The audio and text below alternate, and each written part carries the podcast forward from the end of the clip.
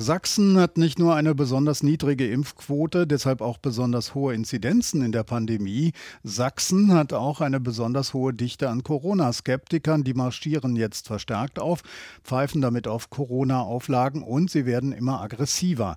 Am Freitag sorgte ein Fackelaufmarsch vor dem Privathaus der sächsischen Gesundheitsministerin Köpping für Aufregung. Heute soll es einen Marsch zum Dresdner Landtag geben.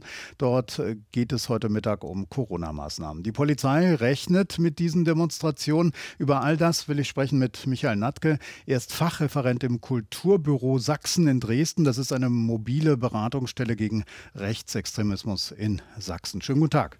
Ja, einen schönen guten Tag. Herr Natke, äh, dieser Fackelzug vor einem Privathaus einer Politikerin, ist das eine neue Qualität in einer Demokratie, Druck auf Politiker zu machen? Naja, mit Fackeln vor einem Privathaus aufzumarschieren, äh, das sind schon Methoden, die äh, an das dunkelste Kapitel der deutschen Geschichte erinnern.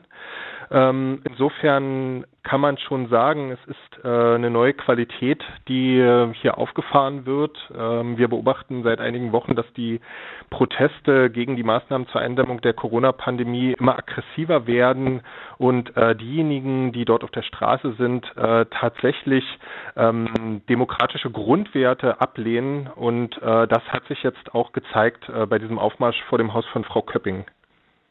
Äh, da wir schon mittendrin sind, wer marschiert denn da eigentlich auf?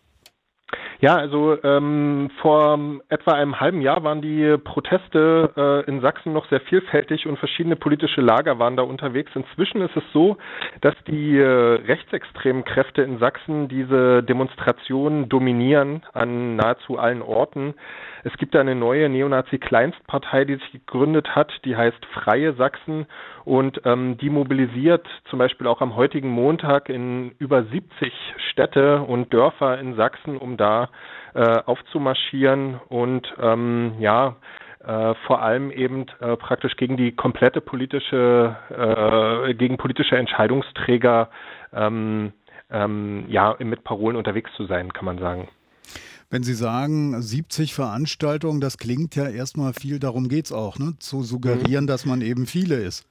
Genau, das ist, äh, das gelingt äh, dieser Bewegung sehr gut, zu suggerieren, dass man viele ist. Äh, in diesen 70 Orten, das muss man sagen, da sind einige Orte dabei, da sind zehn oder zwölf Leute auf der Straße. Ähm, es gibt nur wenige Orte, wo es wirklich mehrere hundert sind. Äh, in Sachsen zusammengezählt ist es so, dass äh, knapp 10.000 Menschen wohl heute Abend demonstrieren werden, unserer Einschätzung nach. Das hört sich viel an, das ist auch viel, aber wir hatten ja in Sachsen vor einigen Jahren durch die Pegida-Aufmärsche jede Woche auch äh, über 15.000 Leute auf der Straße. Und äh, insofern muss man sagen, das sind verdammt viele, aber es sind auch nicht mehr geworden in den letzten fünf Jahren. Also es sind äh, im Grunde genommen speist sich dieses Lager aus den immer gleichen Personen. Äh, findet das, was auf der Straße passiert, sozusagen analog, denn auch die Fortsetzung in den Social Media? Also im Social Media Bereich ist es äh, noch aggressiver. Im Social Media Bereich ist es so, dass beispielsweise die Freien Sachsen, über die ich ja schon gesprochen habe, einen äh, Telegram-Kanal betreiben, dem 80.000 Menschen folgen. Und in diesem Telegram-Kanal werden seit Wochen und Monaten immer wieder Aufrufe verbreitet, gegen die äh, politischen Eliten vorzugehen. Ähm, man sieht sich in einer Tradition mit 1989 und redet davon, dass man eine neue politische Wende herbeiführen möchte möchte, äh, politische Entscheidungen, die ähm, durch legitimierte Parlamente oder durch ähm, ja, demokratisch gewählte Regierungen ähm, verabschiedet werden, die werden äh, in Frage gestellt äh, und ähm, die Legitimation wird im Grunde genommen äh, denen abgesprochen, die derzeit hier Entscheidungen für uns treffen in dieser Pandemie. Also wenn man so will, ein Umdeuten äh, der Montagsdemonstrationsbewegung in der DDR. Warum hat denn eigentlich diese rechtsextreme und rechtspopulistische Szene die Aufmärsche gegen die Corona-Maßnahmen für sich entdeckt? Ja, also es ist ein guter Anlass. Es geht äh, viel um Emotionen ähm, und äh, Emotionen sind natürlich ein gutes politisches Mittel für Populisten. Also ähm, es ist wenig faktenbasiert, was da passiert und äh, man versucht eben diese emotional aufgeladene Stimmung für sich zu nutzen.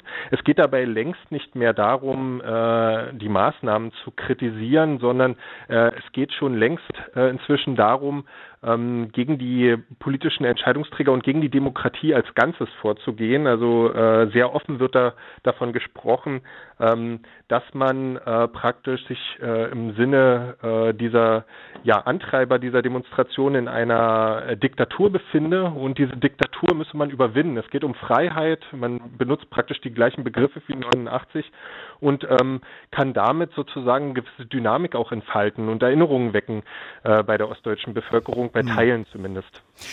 So, und äh, das sollte uns ja allen zu denken geben. Wie sieht es aus mit Gegenmaßnahmen? Was könnte da helfen?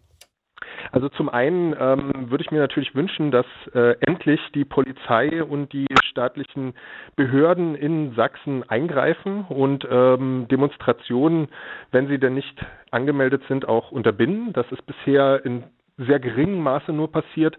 Zum anderen ist es natürlich auch so, dass diejenigen, die die 70 Prozent der Sachsen, die die nicht die AfD wählen und die demokratisch eingestellt sind, äh, jetzt äh, auch mal laut werden müssen und äh, offen ähm, ihre Meinung artikulieren müssen, zum Beispiel über soziale Medien oder ähnliches, äh, weil auf der Straße ist es ja gerade wegen der Pandemie weniger möglich. Haben Sie vielen Dank. Michael Natke war das Fachreferent im Kulturbüro Sachsen einer mobilen Beratungsstelle gegen Rechtsextremismus in dem Bundesland. Ich danke Ihnen sehr. Ja, schönen Tag noch. Tschüss. Inforadio. Wir lieben das Warum.